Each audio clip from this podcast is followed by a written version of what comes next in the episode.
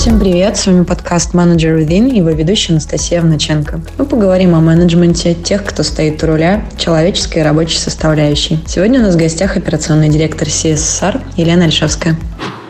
Э, Лена, расскажи, пожалуйста, чем ты занималась раньше, потому что я слышала, что ты заканчивала технический университет. Как так получилось, что ты попала вообще в менеджмент? Да, я заканчивала технический университет, я заканчивала МГУ, причем и бакалавриат, и магистратуру. И факультет мой был в вычислительной математике и кибернетике. Это примерно 15 мальчиков и две девочки на группу. Как я попала в менеджмент?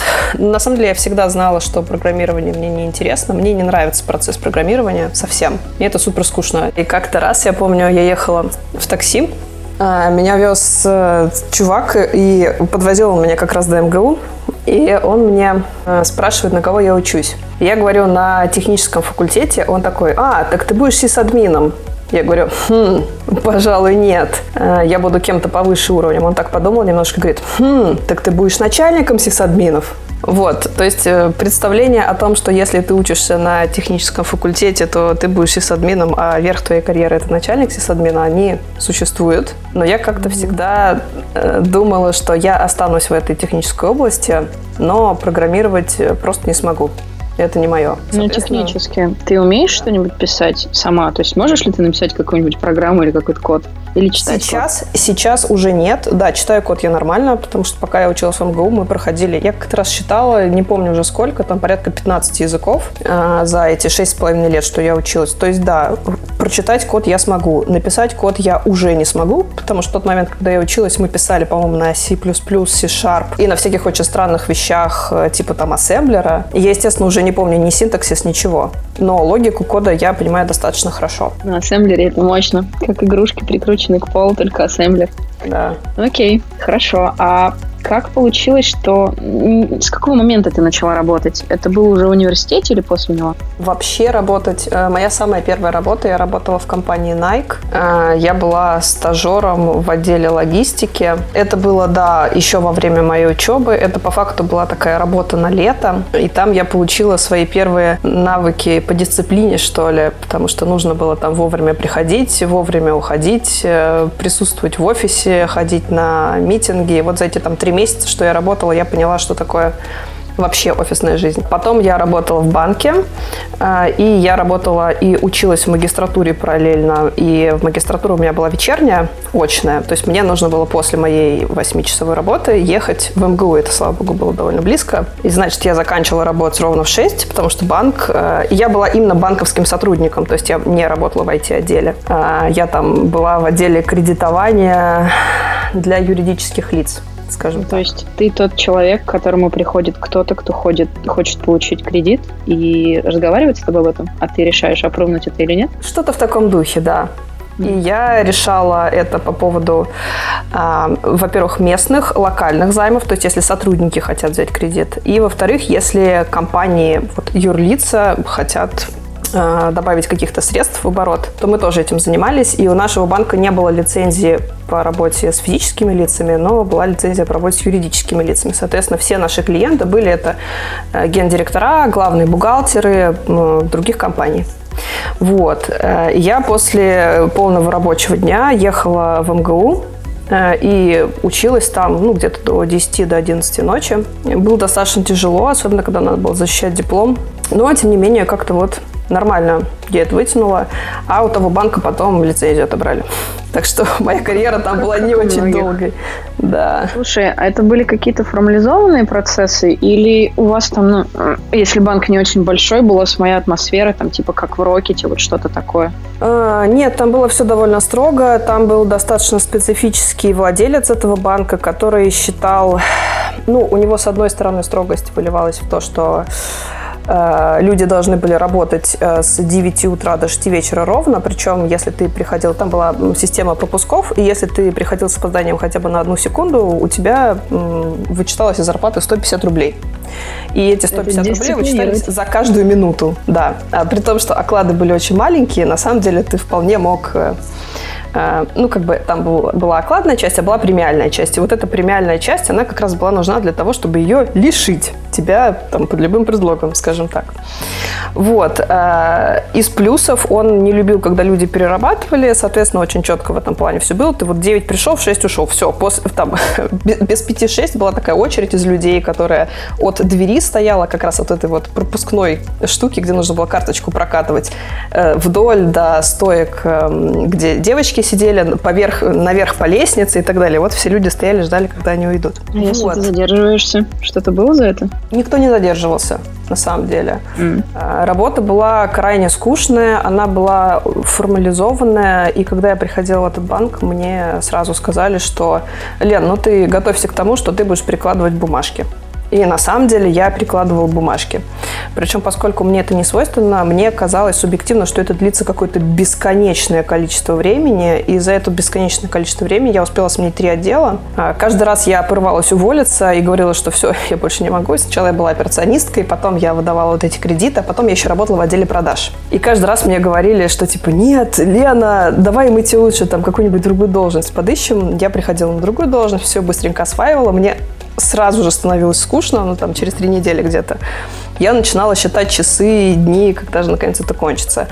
И в сумме моя карьера в этом банке длилась календарный год. Хотя субъективно мне казалось, что я там уже лет 10 сижу и стагнирую, я уже полностью отупела и так далее. Вот так. В чем секрет? Были какие-то такие процессы, которые не помогают тебе работать сейчас? Что-то, что ты оттуда перенесла? Как ни странно, да. И тогда я никогда бы об этом не подумала, но у меня Оттуда появилось достаточно много достаточно хорошее, качественное представление о том, как вообще устроен бизнес, а, как думают и работает высший менеджмент, потому что это были мои основные и по факту единственные клиенты. Как организованы все вот эти юрлица, какие есть документы, кто что куда подает, что влияет, допустим, на кредитный рейтинг компании и так далее, как подается отчетность. И тогда для меня это все было супер скучно и абсолютно, ну, скажем так, естественной. Мне казалось, что эта информация мне никогда не пригодится. Но сейчас я понимаю, что это дало мне очень хороший бэкграунд. Когда ты пришла в СССР, ты столкнулась с тем, что это как-то не настроено, и тебе это нужно вводить? Или ты просто в какой-то момент начала это делать и поняла, что вот эти знания, которые ты получили, они имеют место быть? Их можно применить вот тут? Я скажу так. Э, я по своей сути не знаю, то ли менеджер, то ли лидер, то ли что-то такое совместное. И это в моей природе. И это может подтвердить любой человек, э, начиная с того момента, как я была в детском саду. Э, я действительно была характерна тем, что вот у нас была группа 30 человек, но это был советский детский сад. Я довольно уже такая дама пожилая, э, я это застала. Группа 30 человек, два воспитателя, один из которых чем-то другим занят, и остается один. Соответственно, в моей группе я, для меня как-то было абсолютно естественно, что я брала на себя роль лидера всех этих детей, и по факту я заменяла воспитателя. То есть я знала, как что должно быть устроено, какое было расписание, кто куда, как должен пойти, кто что должен делать. И мне казалось, что вот эти вот другие дети, которые, не знаю, на утреннике не могут выучить э, одну строчку текста там от роли зайчика, mm-hmm. что они супер тупые, и моя задача это как-то их направлять, им помогать помогать, им суфлировать, если они запинаются, их выстраивать. Тогда еще все ходили в такие колонны по два человека за ручки. И если кто-то где-то сбился, то я шла, все это поправляла. И мне совершенно не казалось, что это что-то странное. Э, мне казалось очень странно, почему другие люди этого не понимают. Почему другие люди не понимают важность как-то структурирования, последовательности, важность правил и так далее. И я всячески всем это э, сверху ну, как бы навязывала следила за всем этим. Теперь я понимаю, что надо мной воспитатели, скорее всего, очень смеялись, но я этого не видела, потому что это была абсолютно естественная моя роль. И вот я как в детском саду руководила всеми людьми и делала регламенты и следила за их выполнением, временем. Я так на протяжении всех моих работ так делала. А, кстати, когда я работала в банке, а, в какой-то момент там была такая практика отправлять людей из головного подразделения, где я работала, в бранч, в дочерний офис. И, соответственно, я пришла в этот дочерний офис, и мне буквально через две недели начальница этого дочернего офиса сказала, что она хочет меня взять заместителем гендиректора. И это было мое, по факту, первое нормальное место работы, на котором я работала там, типа, 4 месяца к тому моменту в сумме. Mm. То есть mm. вот, вот э, мне кажется, что людей, у которых вот это структурированное мышление и какой-то технический рациональный подход. Их очень мало, и поэтому их видно. Вот, в общем-то, и все. Я на каждой из моих работ просто выполняю естественную мне роль. Видимо, это... это роль руководителя. Про помощь или это немножечко про снобизм? Ну, естественно, некоторый снобизм у меня, наверное, присутствует. А, но вообще я стараюсь порядок наводить, что ли. Я не люблю беспорядок, и я люблю порядок. Я люблю правила чтобы их соблюдали. Какая-нибудь Германия в тебе сейчас прозвучала. О, ужас. Каких, каких годов? На что ты намекаешь? Каких-нибудь годов. А да. когда ты пришла в компанию, ты на какую должность попала сначала? А, формально я была руководителем э, команды, при этом mm-hmm. у меня не было PM, то есть я выполняла и PM-ские, и ну, скажем так, я была такой аккаунт плюс PM, плюс человек, который развивал команду. Вот. Едино во всех лицах. В какой-то момент у меня появился PM. Это были большие проекты или маленькие? Э, моя, мой основной проект в тот момент был э, и это было достаточно тяжело, потому что проект находился в той фазе... Ну, во-первых, я была не первым человеком, которого пытались поставить в главу этого проекта, и до меня люди э, достаточно плохо справлялись, потому что я попала в тот момент, когда нами был не очень сильно доволен заказчик, э, при этом у заказчика достаточно плохо у самого все работало. Но поскольку отдел был большой, а, с их стороны. У них тоже были собственные болезни роста, они не очень с этим справлялись, и у них времени на, на то, чтобы как-то выстраивать взаимодействие с подрядчиком, по факту не хватало ну, ни сил, ни времени, ни желания на самом деле. И поэтому с нашей стороны подавляющее большинство людей э, хотели просто с этого проекта уйти хоть куда-нибудь, потому что они уже не могли это выносить, потому что вместо программирования они занимались постоянно беготней за заказчиком, э, они пытались уточнить спецификации задач, которые плохо ставились, э, были большие проблемы с отделом тестирования, который был тоже на стороне заказчика. И в результате люди вместо того, чтобы писать код, они пытались как-то менеджерить себя, менеджерить людей со стороны заказчика, человека, и разработчикам это на самом деле дико-дико не нравится. А, и поэтому постоянно кто-то пытался с проекта под любым предлогом сбежать. Mm-hmm. Нужно было искать новых людей. А, системы нормальной по поиску людей не было. То есть вот сейчас, если зайти на наш сайт и посмотреть на вакансии, там а, все четко. Там есть куча вакансий, там есть тестовые задания, там понятно, какие вакансии срочные, какие несрочные. А у нас в тот момент висела одна единственная вакансия под названием верстальщик пиксель перфекционист. Она, кстати, у нас до сих пор осталась, но с тех ну, пор мы, да, мы наросли многими другими вариантами.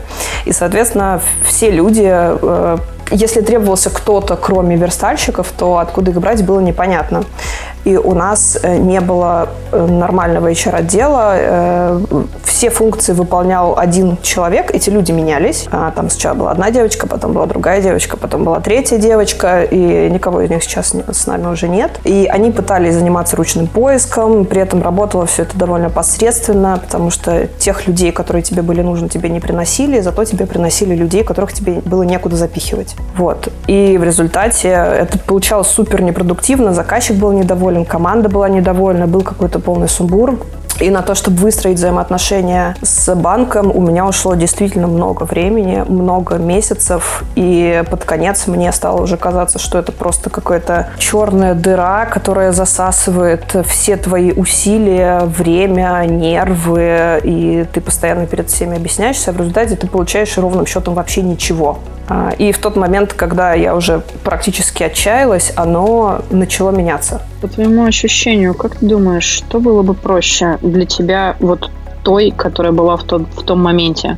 Один такой большой проект вытащить или подтащить несколько маленьких, там, не знаю, 10 маленьких, 15, может быть? Это очень э, разного типа работа на самом деле. Она сложна по-разному вот этот крупный проект, там проблема была в том, что нужно было выстраивать очень много взаимоотношений. А в маленьких проектах проблема в другом. Э, там, как правило, взаимоотношениями все более-менее в порядке.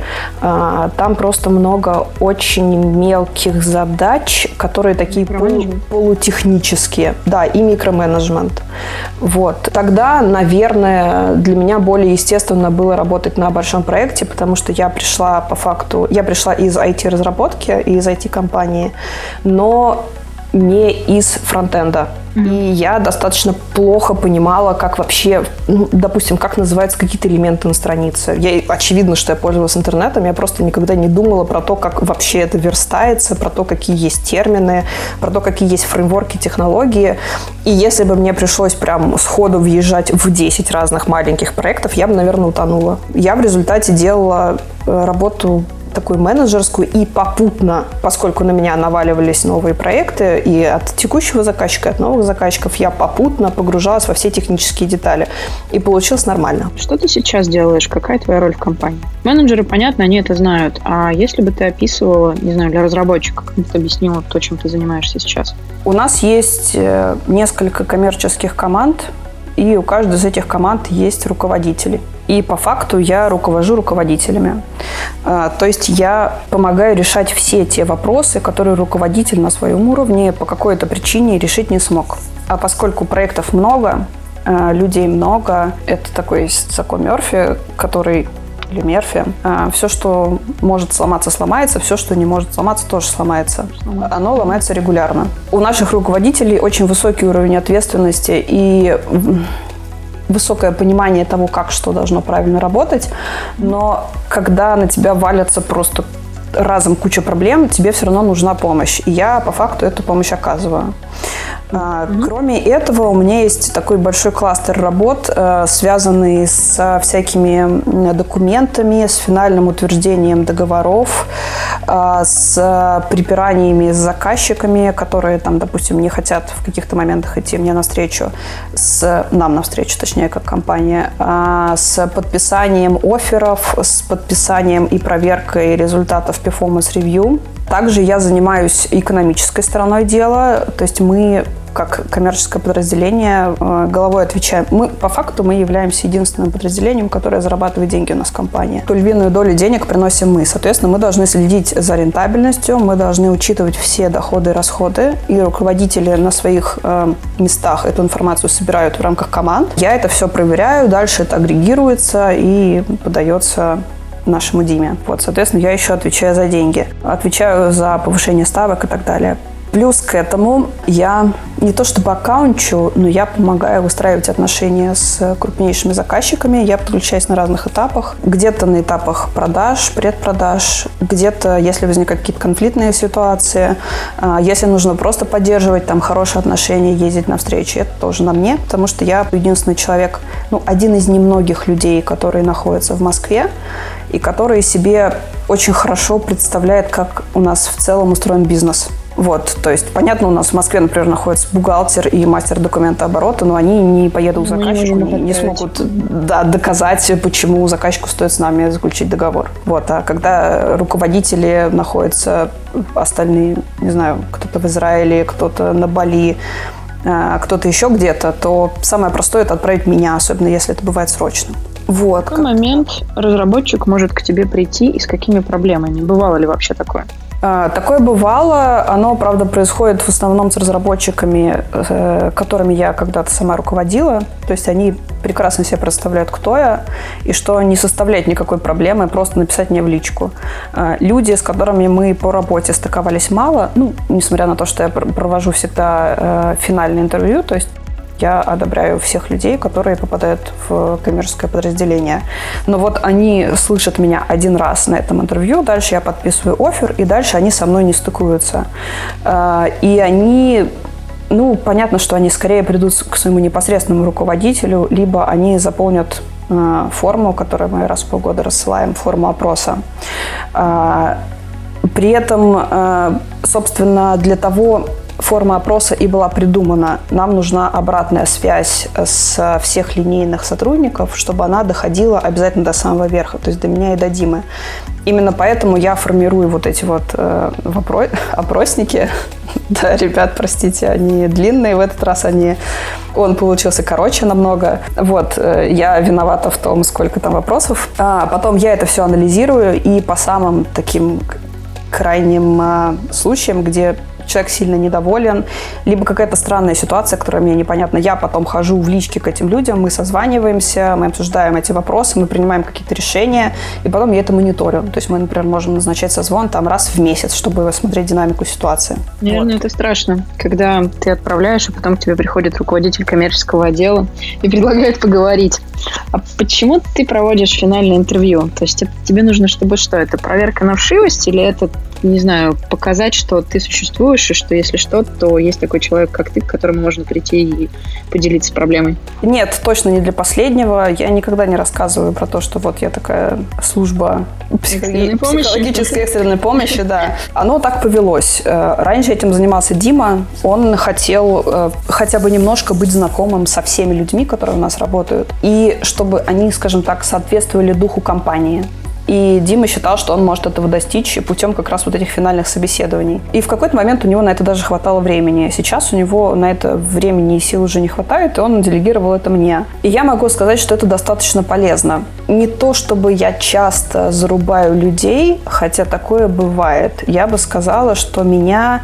Я являюсь самым-самым последним этапом интервью. Я зарубаю, может быть, одного человека на 10-15. То есть у меня достаточно маленький процент отсева. Ну, Но на 10, тем не менее, я бы сказала. На 10, Наверное, да? на 10, Наверное, да, на 10. 10. Вот. Ну, то есть 10 процентов по факту я всего отсеиваю, но я отсеиваю именно те случаи, которые, мне кажется, ну, прям вопиющими. Причем, что интересно, когда я начинаю разбираться, ну, я обычно не устраиваю разборок на эту тему, но иногда мне любопытно, э, каким образом человек, который на мои совершенно стандартные вопросы, естественно, их не буду тут озвучивать, но у меня есть стандартный список вопросов. Я у всех людей спрашиваю одно и то же. И вопросы эти абсолютно, не знаю, безболезненные, не каверзные. И я просто хочу с человеком познакомиться.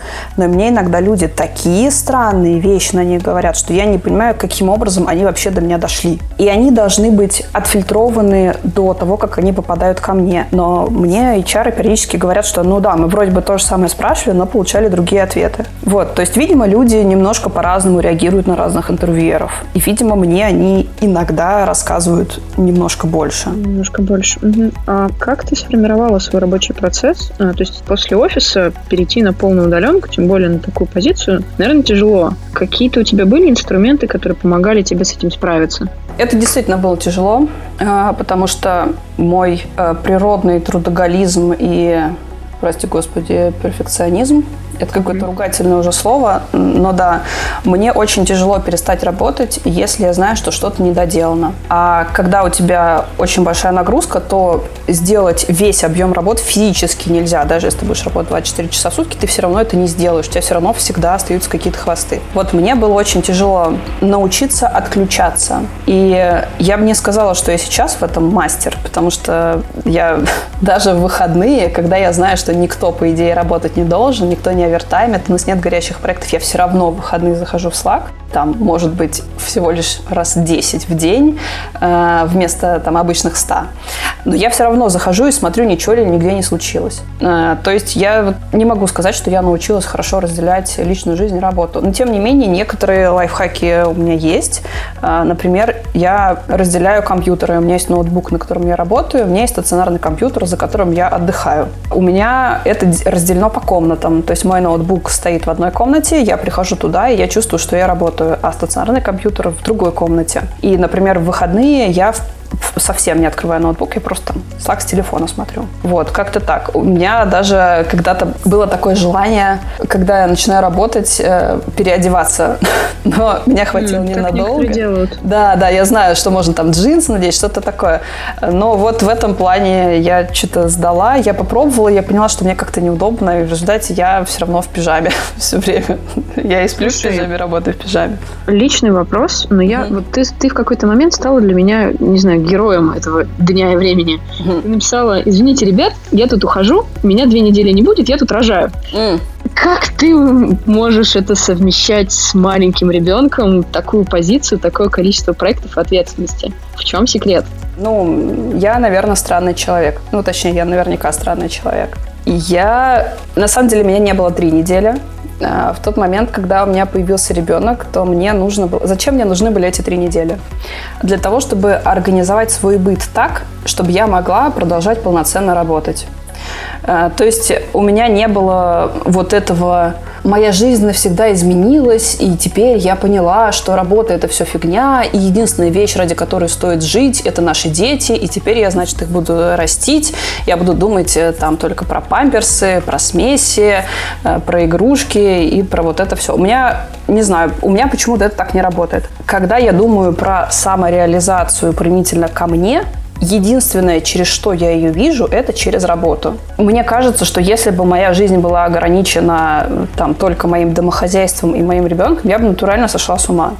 И вот те три недели, пока я организовывала этот быт, а это было, конечно, довольно страшно, потому что ну, во-первых, у меня есть э, три сестры, две из которых появились, когда я была в очень сознательном возрасте. То есть у меня одна сестра родилась, когда мне было 16, а вторая сестра родилась, когда мне было 20 я себе прекрасно представляла, что ребенок – это очень большая работа, и он поглощает вообще все время, которое у тебя есть. У меня никаких розовых очков на эту тему не было. А, поэтому, прежде чем у меня ребенок появился, я заранее а, нашла агентство по поиску нянь. Я заранее нашла двух нянь, каждая из которых работает круглосуточно, и они со мной живут. Вот они mm-hmm. с моим ребенком сейчас находятся в соседней комнате. И няня у нас ночует. И, соответственно, они сейчас работают посменно, две недели, через две недели, и они закрывают все ребенкины потребности. У меня есть э, мое личное расписание, ну, я люблю, чтобы все было по порядку. Соответственно, у меня это не только для работы работает, а для моей личной жизни тоже. У меня есть расписание. Я провожу с ребенком с утра полчаса и час вечером. И все. И все оставшееся время они проводят с няней. А, я фактически никогда не... Ну, то есть совершенно случайно такое может быть, что мы с ребенком где-то там в коридоре пересечемся, когда я, допустим, в туалет пойду, и он тоже куда-нибудь пойдет. Но вообще мы с ним э, разделены, у него есть своя отдельная комната, он много времени гуляет, и таким образом я могу работать. Э, я всегда с удивлением слушаю женщин, которые говорят, что ну да, я ребенка родила, э, значит, повесила его на себя и продолжаю работать full time.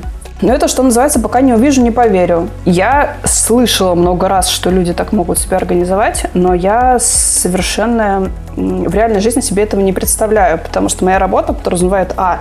высокой концентрации, б. постоянных созвонов, с. встреч с заказчиками. И как все это делать, если у тебя на тебе физически висит ребенок, который там то орет, то заболел, то у него зубы, то он хочет есть, то ему жарко, то ему холодно, то он хочет спать и не может заснуть. Вот каким образом совмещать это, мне кажется, что никаким. Мне Наверное, кажется, никаким, да. да, скорее всего. А как совмещать ребенок, две няни, окей. Угу. Я, насколько помню, у тебя два кота. Четыре. Четыре кота и муж. Да. Это какие-то правила, по которым ты обычно живешь, и ты просто руководствуешься ими, или оно просто так у тебя всегда получалось, или ты к этому пришла? Не знаю. Но с котами ничего особенно делать не надо. Опять-таки, у них есть расписание. Э, у них есть четыре мисочки. И в эти четыре мисочки два раза в день я кладу по две ложки сухой еды. Э, также есть расписание, с которым я меняю им лотки. Э, кроме этого, ну, единственное, коты, как известно, не любят закрытых дверей. И, к сожалению, такое бывает, что они внезапно, ну, допустим, там вышел, э, я дверь закрыла, а он начинает чесаться обратно в дверь. И вот это бывает неудобно на каких-нибудь созвонах с заказчиком. Соответственно, волшебная кнопка мьют, волшебный ноутбук, я быстренько мьючусь, бегу к двери, э, запускаю кота, даю ему пендель, чтобы он понял, что он делает не так. Он прибегает на кровать, ложится, спит. Вот, примерно так это работает. А котами я ну, как-то естественным образом обросла. Это как раз было не запланировано. А все ну, остальное... Тут место для шутки про сильно независимую. Но если ты еще с семьей, то тут на самом деле, да, просто можно снять шляпу. А про увлечения, если они у тебя есть какие-нибудь, кроме работы? О, с этим у меня большая проблема на самом деле. И Проблема моя в том, что я очень плохо умею отдыхать. Наверное, в том числе потому, что у меня нет каких-то увлечений, которые прям вот... Я туда зашла, голову отключила и чем-то наслаждаюсь. Я периодически пробую разные вещи. Что-то совсем не заходит, что-то заходит, но ненадолго. Из того, что я действительно люблю, я люблю гулять. И я как можно чаще стараюсь просто куда-то выходить. И с удаленной работы, это, кстати, насущный вопрос. А, у нас тут недавно был опрос по поводу того, кто видит какие минусы в удаленке, и довольно много людей написали, что они толстеют. Вот это правда, потому что тебе не нужно с утра никуда ехать и обратно не нужно возвращаться, у тебя нет вот этой хотя бы минимальной физической активности. Соответственно, нужно за собой следить. Всегда будет соблазн, что ты просто вот э, свою креслице, ну, как я делаю, у меня одно кресло, я его перевожу из одной комнаты в другую, и это, в общем, вся, вся моя физическая нагрузка, которая э, минимально которая минимально меня обязывает работа. Соответственно, э, я слежу за тем, чтобы проходить 10 тысяч шагов в день. У меня есть браслетик, который за этим следит. Поскольку я человек нормативов, правил и так далее, я себе ставлю вот это правило, что я должна пройти 10 тысяч шагов. Пока у меня не было браслета, я этого не делала. Но мне главное вот назначить вот этот норматив. Он у меня есть, поэтому я в любую погоду, если, кстати, супер снежно, допустим, на улице, у меня есть беговая дорожка. Я по этой беговой дорожке 10 тысяч шагов вот умрину сделай. У меня рекорд был 238 дней подряд. Ну, то есть, по факту, это там сколько, три четверти года или что-то в таком духе, когда я действительно проходила по 10 тысяч шагов в день. И потом, э, сволочь Xiaomi, у них, короче, глюканула эта система, и он просто не, засин... не засинхронизировался. И у меня там в один день был ноль. И я так орала на этот чертов браслет. Вот. Спортзал, если. Да, вот на спортзал времени совсем нет. Прям совсем. А, при этом я нашла workaround. Э, что я делаю? У многих людей есть соблазн, если ты вот в 10 утра начинаешь работать, то ты можешь, в принципе, проснуться без 10-10, почистить зубы, э, сесть за компьютер, все готов. Я просыпаюсь на 2 часа раньше. Э, я занимаюсь спортом обязательно каждый день. Каждый день, вот я не вру, по часу. И потом полчаса я провожу с ребенком. Таким образом, я обеспечиваю себе какую-то минимальную физическую нагрузку. Плюс 10 тысяч шагов в день. Мой досуг, он как раз происходит из того, что я заставляю себя делать какие-то вне рабочие активности. Ну, кроме этого, я люблю посмотреть американские сериальчики, хотя что-то я уже все посмотрела, и вот дальше, дальше уже не знаю, в какую сторону искать. А еще я люблю э, раскраски по номерам, э, такие для взрослых, они большие, это такой холст э, с номерами, mm-hmm. и получается довольно красиво. Ну, вот. можно медитировать, наверное, под них. Очень хорошо голову прочищает. Да, это правда фокусируешься прям совсем на другом. А у тебя есть инструменты какие-то рабочие, которые ты используешь вне рабочей жизни, вот в твоей личной? Что-то, что помогает, я не знаю, ну, не время, наверное, трекать, хотя было бы забавно. Не знаю, списки какие-нибудь, что-то такое. Конечно, да. По факту я одни и те же правила променяю и на работе, и вне работы. Я вообще эти две активности слабо делю. Э, это, в общем, моя проблема. Да, у меня есть списки на все, у меня есть напоминания на все, я использую календарь. Они просто разные календари. Ну, один розовенький – это мой личный, а второй желтенький – это рабочий. Соответственно, я все это вижу в своем общем календаре, но я понимаю, что рабочая активность, а что не рабочая активность.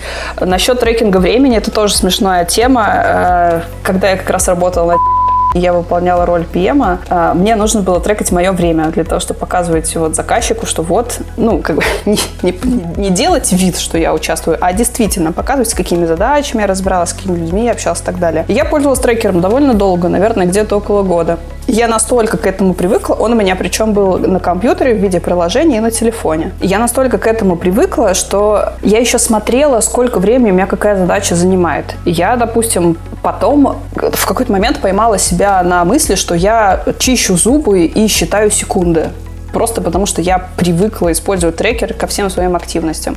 Вот. И я, допустим, знаю, за сколько секунд я там поднимаюсь по лестнице снизу до своей двери. Я знаю, сколько, за сколько секунд я дохожу от там, двери до помойки для того, чтобы мусор вынести. У меня вот как-то оно интегрировалось так в голову и так плотно все слилось, что вот, вот, да, не разделяется оно мне теперь. У тебя есть какие-нибудь активности, которые происходят внезапно? Там, поездка незапланированная, еще что-нибудь? О, я в этом плане очень тяжелый человек, на самом деле. Я люблю, что все было запланировано. Я люблю за полгода вперед знать, э, там, не знаю, про отпуск, про то, куда, что у меня маршрут, у меня есть виза заранее открытая на следующие три года. Я вот такой вот прям человек плановой экономики. А, но по работе, да, у меня такое бывает. Э, ну, как бы меня к этому принуждает моя работа. Это происходит не по моему э, добровольному желанию. Да, такое бывает, когда, допустим, у заказчика есть, внезапно пришел новый заказчик, с ним надо встретиться, кроме меня встретиться никто не может, а время у него есть, э, условно говоря, только на этой неделе, а сейчас у нас вечер четверга. Угу, и, один день. Да, угу. и, и звучит только на этой неделе, а на самом деле, по факту, у меня э, только завтра один и день. только одно окошечко. Вот, а у нас была такая история. С тобой. Я, да? я, я даже помню, у нас вот ровно то, что ты описала, это так и случилось. Да, так такое бывает. Да. Причем встреча была весьма успешная. Мы туда съездили, и заказчик мне сказал, что он мне, причем на первой же встрече, сказал, что да, они выбирают нас, э, потому что, а, мы быстро очень ответили на письмо, а, б, потому что я смогла очень оперативно приехать на встречу. И пока другие люди, которым они отправили запросы, еще там чесали репу и писали какое-то ответное письмо, типа «Добрый день, чем можем вам помочь?», я уже была там и рассказывала про то, какие мы клевые чуваки. Мы теперь с ними ну, работаем. Успех, да, это хорошо. Да. Это круто. Если говорить про твой план, какой-нибудь, не знаю, ну не на ближайшие 10 лет или 5, но какие-то близкие планы, которые ты собираешься воплотить вот в ближайший год, это что было бы? Можно про работу, можно не про работу. Ну, как человек-план, у тебя же что-то должно быть. Должно быть. Э, при этом касательно работы, да, у меня есть некие мои локальные, ну, они локальные цели, но для того, чтобы их реализовать, нужно несколько месяцев. Соответственно, mm. да, я, я представляю себе, что я буду делать по работе и каковы будут результаты и сколько примерно времени это займет. Также у меня есть план касательно ребенка. Я хочу отдать его в детский сад. Я еще не знаю, что из этого получится и хорошая ли вообще эта идея. Вообще меня иногда посещает мысль, что я, наверное, больше поддаюсь э, влиянию влиянию толпы, скажем так. Потому что, ну, вроде как все, все считают, что, ну, ребенок должен ходить в детский сад. Почему? Ну, потому что должен. Потому что все ходят, вот и ходи. И э, у меня, на самом деле, был не так давно опыт. Я пыталась найти ему детский сад, и у меня рядом с домом такое приличное достаточно место. Там какие-то логотипы Оксфорда или Кембриджа, я уж не помню. Там какой-то английский, который, результат которого они куда-то отправляют. Там какая-то математическая потом школа. И вот это все довольно круто выглядело, и я туда пошла. И захожу я туда, а там, во-первых, во-первых, воняет столовкой вот этой советской, и это я это ненавижу. А во-вторых, там у директрисы такие синие тени до бровей. И, значит, Ух ты. да, и в кабинете э, пирожки на тарелочке лежат и пленочкой закрыты. И мне прям, я так вспомнила свой вот этот детский сад и вот этот свой ужас, когда меня выпихивали вот этот советский детский садик на пятидневку, тебя в понедельник оставляют, в пятницу забирают. И мне э, натурально потом кошмары снились. И я думаю, господи, столько времени прошло, это было 30 лет назад. Во-первых, я это помню, что удивительно. Видимо, вот эта советская столовка, она вот во мне как Осталась в памяти. Да, угу. так зашита. И такие негативные у меня ассоциации. Прям кошмар. Вот, и я думаю, столько времени прошло, мы же вроде совсем другой стране живем, и вроде все уже к детям по-другому относятся, а все равно вот эти детские сады, вот он как снаружи хорошо выглядит, так он внутри вот такой вот совковый. Думаю, как это вообще сохранилось? И потом в полном расстройстве думаю, елки-палки, пойду посмотрю другие варианты, и зашла в э, другой детский сад, там назначили мне а, встречу, причем мне даже прислали смс что встреча назначена. Думаю, ух ты, хороший знак. Они хоть знают, что смс можно отправлять. Вот, что встреча назначена к такому-то часу. Я там пришла, мне все показали, и там бы как раз было замечательно. Но вот этот мой первый шок от того, что оказывается все это живо, он у меня вот как-то остался. Но сейчас я собираюсь с сентября попробовать ребенка отдать в детский сад. Не знаю, чем это кончится, потому что я собирала отзывы от людей с детьми. И кто-то говорит, что да, ерунда. Ну, понятно, дети начинают болеть, когда они приходят туда. Они да, все, все вместе друг с другом обмениваются бак- бактериями и болеют. И, соответственно, у кого-то это прошло очень легко, ну, типа там сопли, покашлял три раза и все. А кто-то, например, у моей сестры, у нее, у ребенка был какой-то адовый бронхит, и они там три недели лежали в больнице. Вот это то, чего я очень боюсь, потому что я понимаю, что я не смогу делегировать лежание в больнице няня, и если что, то мне придется с ребенком три недели лежать в больнице. И как это вписать в мою работу, я совершенно не представляю. Поэтому я просто надеюсь, что с нами ничего такого не случится. Но мне это стрёмно. Потому что это такая вот ситуация, на которой у меня не будет никакого контроля. Ну, это, это не зависит от тебя. Да. Дети – это цветы жизни или это просто факт, который случается? Дети определенно полностью меняют твою жизнь, потому что ты внезапно из статуса ребенка превращаешься во взрослого. Мгм. Для меня самым большим шоком было осознание, что когда я в детстве обижалась на свою маму или не понимала ее, у меня было такое ощущение, что это потому что я глупая, а она умная. И она что-то такое знает, чего не знаю я. И поэтому она ведет себя там как-то нелогично, обижает меня, допустим. Но мне надо с этим смириться, потому что вот я ребенок, а взрослому лучше знать. И когда я сама стала мамой, я поняла, что это вообще нифига не правда. Что взрослые, они не знают больше детей, они точно такие же дети. Они точно так же не знают, что делать, они точно так же совершают ошибки и делают всякие ту- тупые вещи не потому, что там есть какой-то сакральный заложенный смысл, которого детям не дано понять, а просто потому, что они точно такие же люди, которые вообще ни в чем ни разу не умнее. Они просто немножко опытнее. Вот и все. Вот. И это для меня было громадное открытие. Плюс для меня было громадным открытием то, что э, быть родителем – это очень страшно. То, что ты постоянно боишься, что твой ребенок не умрет. Да, что он задохнется, подавится, упадет, ему там оторвет руку, ногу, и ты вот постоянно находишься вот в этом а, состоянии мандража и пытаешься всячески его оградить и просто вообще не можешь расслабиться. И я никогда раньше не понимала, как так вот, вот эти вот классические примеры, где есть какая-то там, не знаю, еврейская мамаша, у нее есть сыночек, и мамаша уже 80, а сыночку уже, уже 60, и мамаше все равно кажется, что он маленький. Вот я сейчас поняла, почему. Ну, наверное, это как, как проекты, которые надо просто в какой-то момент отпускать. Да, это правда, но это очень и очень сложно. Но ему, правда, пока что еще только два с половиной года моему, поэтому его особенно не отпустишь. Но я понимаю, что я буду бояться за него всю жизнь. Нормально, ты мама. Да. Хорошо. А, Заканчивая наш разговор, учитывая контекст и то, что ты, ну, на самом деле, в двух сферах жизни очень круто преуспеваешь, это здорово. Какие три, не знаю, урока или ценности ты вынесла из того, что с тобой случалось? Вот что-то, что, может, не перевернуло, но сделало тебя тобой. Если я могу говорить э, как бы с позиции относительно успешного человека, успешных людей от неуспешных, мне кажется, отделяет то, что успешные не перестают пытаться и делать хоть что-нибудь. Ты можешь ошибки совершать, и ты можешь э, в итоге там, в каком-то виде себе вредить. Но если ты не делаешь ничего, ты стопудово ничего не добьешься. А если ты делаешь хоть что-нибудь, но постоянно, и пробуешь разные вещи, и пробуешь разные подходы, то рано или поздно тебе повезет. И ты найдешь что-то такое, что там либо полностью изменит твою жизнь, либо ты просто найдешь себя. Но, в общем, нужно делать хоть что-то. Вот. Это раз. И делать это регулярно. А Второе, это, я думаю, э, хорошо вообще, что появилось это понятие эмоционального интеллекта. И как-то раньше про это никто ничего не говорил, и такого определения даже не было. И мне кажется, эмоциональный интеллект – это очень важная характеристика человека, который хочет быть успешным. Его нужно в себе развивать, и в себе нужно развивать эмпатию. И нужно учиться разбираться в людях. Это крайне важно, потому что человеческий фактор, он буквально везде. И люди иррациональны, и крайне непредсказуемы. Ну, по крайней мере, кажется так со стороны. А от людей зависит на самом деле вообще все. И, соответственно, вот эта проницательность какая-то и способность предсказывать поведение людей, она не врожденная. Нужно просто понять, что разбираться в людях э, и в их мотивах это очень полезно. И нужно быть, э, ну, скажем так, внимательным и в каком-то смысле, ну, не то что злопамятным, а нужно действительно просто хорошо помнить все ситуации с конкретным человеком и как человек в них себя повел.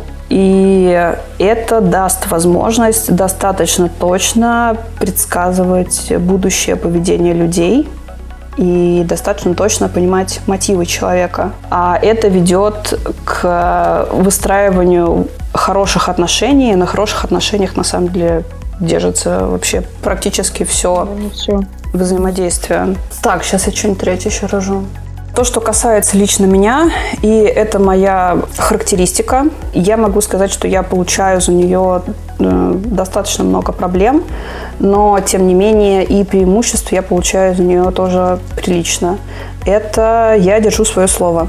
И я его держу, даже если это мне в убыток, даже если это мне сложно, даже если я лично от этого в моменте как-то пострадаю, либо потрачу очень много времени или что угодно, но если я кому-то что-то пообещала, то я разобьюсь в лепешку, но я это сделаю. К чему это еще приводит? Поскольку я понимаю, что мне предстоит сдержать все, что я обещаю, я стараюсь обещать только то, что я смогу сделать. Соответственно, если у меня нет стопроцентной уверенности, то я могу сказать что-то типа «я сделаю все, что от меня зависит».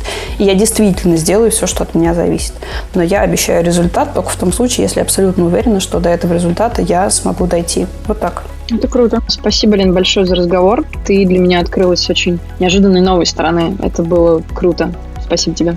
Спасибо за вопросы. Пока. Пока. Сегодня у нас в гостях была Елена Альшевская, операционный директор CSR. Мы будем рады вашим мнениям и критике. Пишите. Наши контакты можно найти в описании. До встречи в следующем выпуске.